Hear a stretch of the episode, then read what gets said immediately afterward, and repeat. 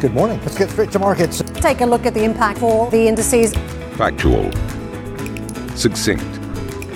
All you need to know before your trading day starts. Subscribe to our newsletter, CNBC's Daily Open. Beyond the Valley. Hello, and welcome to another episode of CNBC's Beyond the Valley. I'm Elizabeth Schulze in London. And I'm Arjun Kharpal over in Guangzhou, China. So, today we're going to be talking about facial recognition technology. This is a broad umbrella term, so let's try to break it down a little bit here. You might have an iPhone and use its Face ID feature. That's facial recognition. Not exactly what we're going to be talking about. What we're focusing on is the rise of such technology in public settings. So, cameras will be able to scan faces, and AI powered software in the background is able to analyze them. This technology is beginning to be explored by some governments, particularly in the public security setting, for example, to catch criminals. Now, the danger and what we'll be talking about in this episode is how far we can go in terms of building up a surveillance state and all of the privacy and human rights issues that come along with that. Arjun, you live in China, which is a country taking the lead in this technology. So, Give us a sense of what's going on there. You're absolutely right here, Elizabeth. China's been building a surveillance network consisting of millions of cameras with the software provided by some of the country's most valuable tech firms. And this technology has been able to roll out without much backlash from consumers, and it's done so quickly. Now, let me add some context here as well. Uh, China's discussions around using technology to control and manage society can be traced back to the 1980s and even the 1970s. But it was really in 2000 with the launch of something they called the Golden Shield Project that China's surveillance drive really kicked off. The aim was to create a sort of centralized database system with every citizen's records that can be accessed by security forces around the country. So, what you're seeing now is an extension of that, and that being put into practice. And I had the chance to catch up with Maya Wang, a senior researcher on China at Human Rights Watch, who's based out of Hong Kong. She's done a lot of work on China's surveillance technology, and I asked her how it has been able to spread so quickly across the country.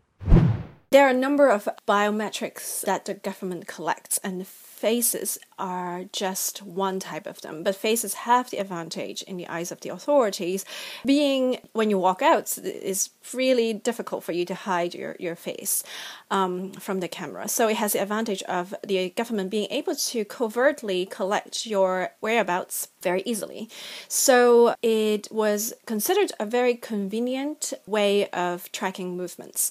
And on, on top of that, it has also uh, a number of private facial recognition companies that have developed um, these um, technologies uh, to a high level of accuracy, at least according to their own literature. The police enter into contracts with these companies, and uh, they, and then of course China, uh, along the way had blanketed uh, cities with millions of um, surveillance cameras everywhere. So is is there was already an existing infrastructure of surveillance cameras in public places, and then you coupled that with higher, uh, highly accurate um, uh, cameras equipped with facial recognition capabilities, um, then uh, it becomes a very convenient network of surveillance. So, Arjun, there's been a view in the past that Chinese consumers kind of don't care about privacy and that that's one of the reasons why this technology has been able to spread. How true is that still?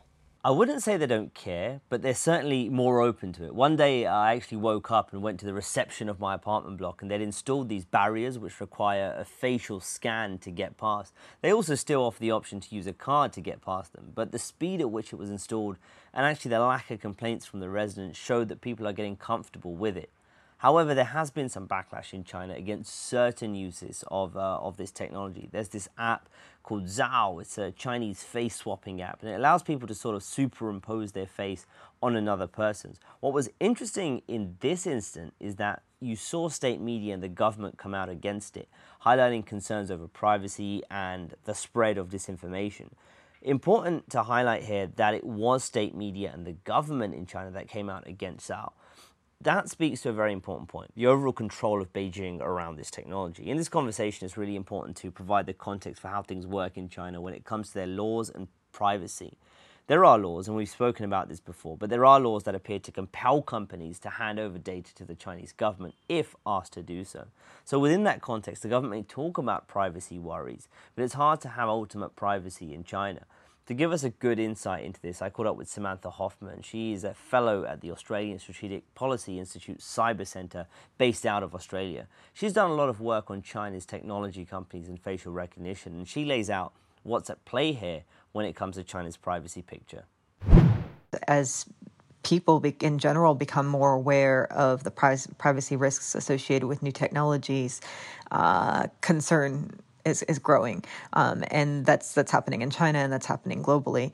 Um, I think that the difference is, is you'll see the Chinese Communist Party issuing um, regulations related to privacy, but unfortunately, privacy stops where the party's power begins. And so, although there might be some efforts to control what individual companies uh, can do or how they can share data between each other, that doesn't stop the party uh, from inserting its power wherever it wants to, whenever it wants to.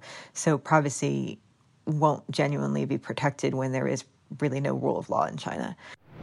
But it's easy to think about China's facial recognition as a contained issue, one that won't be exported. However, I would say that would be the wrong way of thinking about it. China's technological influence is spreading, and there is a sense that what is going on in China right now could be replicated elsewhere. I asked Samantha Hoffman what the global implications could be as China pushes ahead with the surveillance state so there there are um, obviously many many other authoritarian regimes that are that are looking to use similar technologies um, as to what the CCP is is using for a similar intent.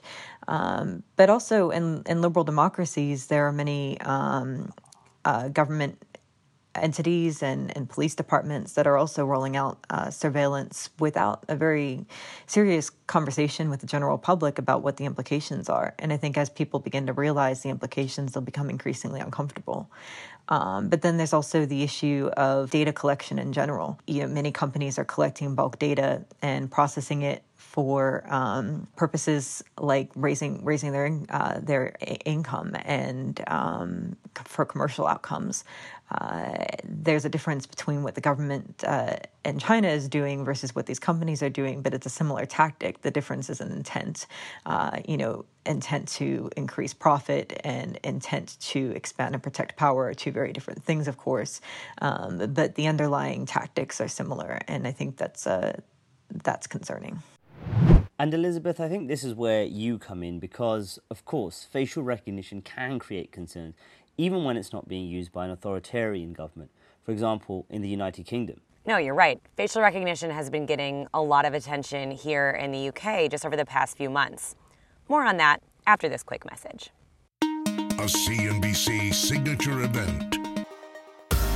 East Tech West, CNBC's exclusive invitation only retreat, returns to Nansha, Guangzhou, China in 2019. We explore all things tech from artificial intelligence to 5G. Join the world's most prolific investors, inventors, and entrepreneurs as they share their stories and celebrate innovation. Visit easttechwest.com for an application to attend.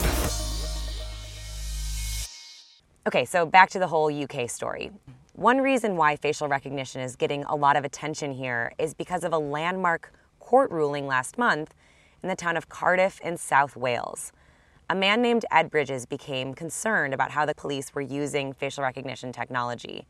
And I had a chance to speak with Ed and hear his story the first time I came across facial recognition technology, uh, I was uh, I popped out from my office one lunchtime to go and buy a sandwich uh, just before Christmas in 2017. And as I walked down the the main pedestrian high street in Cardiff, uh, I saw a police van, um, and it was only once I was within six feet or so of the van that I saw the words facial recognition technology on it. Uh, and by that point, my image and my biometric data would have been captured um, several times, and that struck me as being um, uh, an infringement of my privacy. I'm a law-abiding citizen. I, I, was doing nothing wrong. I was just going about my business, and yet here the police were in my home city um, taking my data. So that's the start of Ed's story. He told me a few months later he was participating in a peaceful protest in Cardiff and he saw those police vans again. He said he just wasn't comfortable with the idea that he had no idea how the police were using this facial recognition technology and that there hadn't been any discussion about him giving consent to do so and to use it. So he got in touch with a human rights organization called Liberty to see if he could bring a case forward against the police this is something that has been imposed upon the public by South Wales Police. There, there has never been any level of public dialogue. There's never been any way for people like me to raise our concerns and, and have those treated seriously, except through bringing this court action. So, you know, I see myself as a reluctant campaigner. I would far rather have been able to have a dialogue with South Wales Police where they had listened to the civil rights concerns that I and others had raised. But in the end, the only way that we could challenge the use of this technology was through the courts. So, Ed, what was the kind of initial reaction you received when you decided to go forward with this case? Um, I mean, I think the reaction has been has been mixed. You know, clearly this is an issue that um, provokes you know different reactions. There are some people who are very supportive of the concerns that we're raising, and there are others who back the police. And and you know I, I understand that. That's fine. I get that the police have a difficult job to do and um, dwindling budgets, and they see technology as a, a, tool that they can use to help them. But this is about um, using technology uh, in a way that's proportionate and reasonable. So the court ended up ruling against you. They said the police can legally continue to use automatic facial recognition technology. What was your reaction to that decision?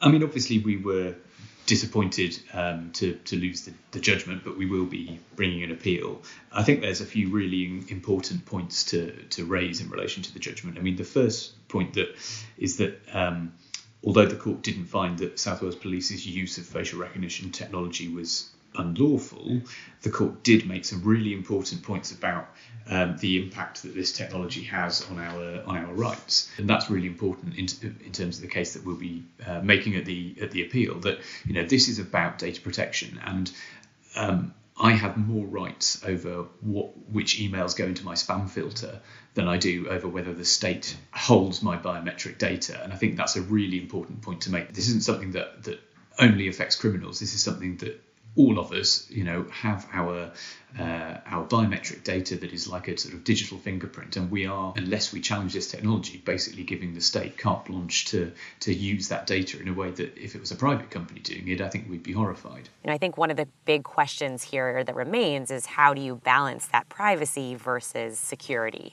What would you say to that? I think one of my concerns is that if this technology is adopted unquestioningly, then what we will see is um, a further sort of erosion of, of trust by uh, by the public in policing.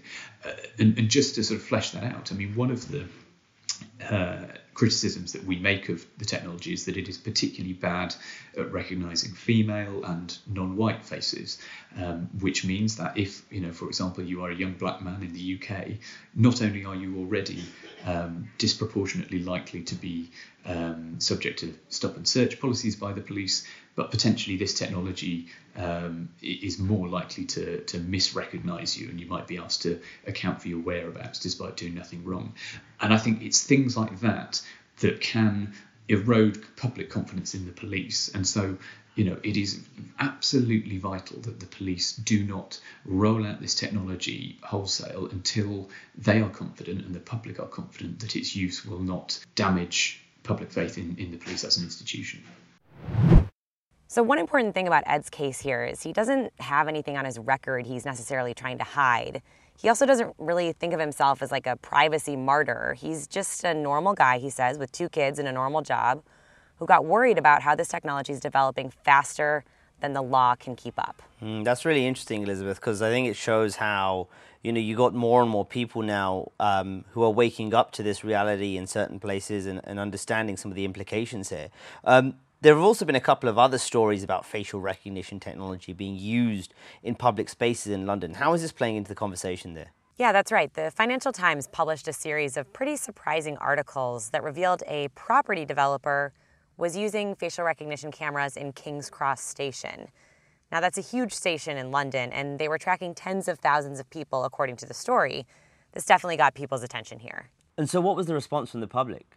You know, actually, the UK Data Protection Commissioner launched an investigation after these stories came out. We've talked about the role of kind of data privacy in these regulators in the past on the podcast, Arjun. And in this instance, the UK Data Protection Commissioner took a pretty hard line. She said she was deeply concerned about the growing use of facial recognition technology in public spaces, not only by law enforcement agencies, but also increasingly by the private sector. And did you get a chance to get Ed's views on that? Yeah, I did, Arjun. And he had some thoughts about how this debate over facial recognition is shaping out in the public versus the private space the issue this comes back to is around consent. Now, every time I unlock my phone, I will have my face scanned, um, and that's okay because I understand that and I've consented to it, and uh, you know I've been able to sort of read the terms and conditions, if you like. But when I'm walking through what is a, a public space or a quasi public space, um, you know, how many of us uh, have that sort of option to, to stop and go, all right, hang on, my face is being scanned.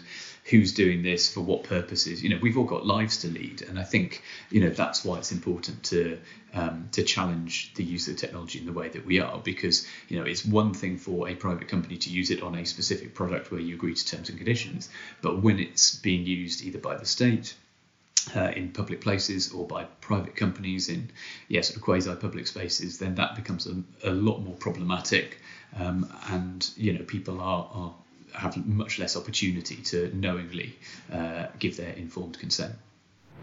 Now, one thing Ed mentioned is that people here in the UK are actually pretty accustomed to being monitored by authorities. You know, I was surprised when I moved here how there are signs everywhere saying you're being filmed by CCTV.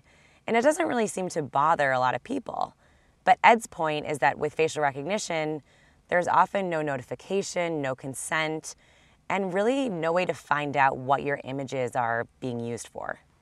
Yeah, and I think that's a key point because it's not that surveillance is, is necessarily new in any sense, but it's the increasing amount of technology in the form of facial recognition and other technologies as well that are advancing the surveillance system so quickly.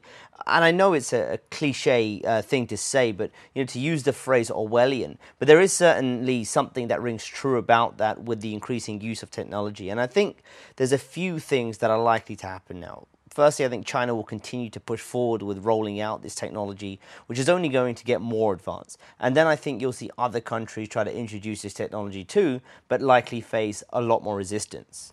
Yeah, and the other thing I would add is that you'll likely see some regulators getting more involved in this area, trying to figure out what to do with the rules around it. And one other thing to monitor is the role of tech companies, of course. So, how willing or reluctant are they going to be to be involved in surveillance projects? Yeah, really good points, Elizabeth. Well, that's another episode of CNBC's Beyond the Valley coming to an end. Uh, what do you think of facial recognition technology? Are you worried or are you welcoming it? Let us know. I'm on Twitter at Arjun Kharpal. And I'm eSchulze9. And be sure to subscribe to our Beyond the Valley newsletter, where we send you tech news from outside of the Valley every day straight to your inbox. Thanks for listening, and we'll catch you next time. Beyond the Valley.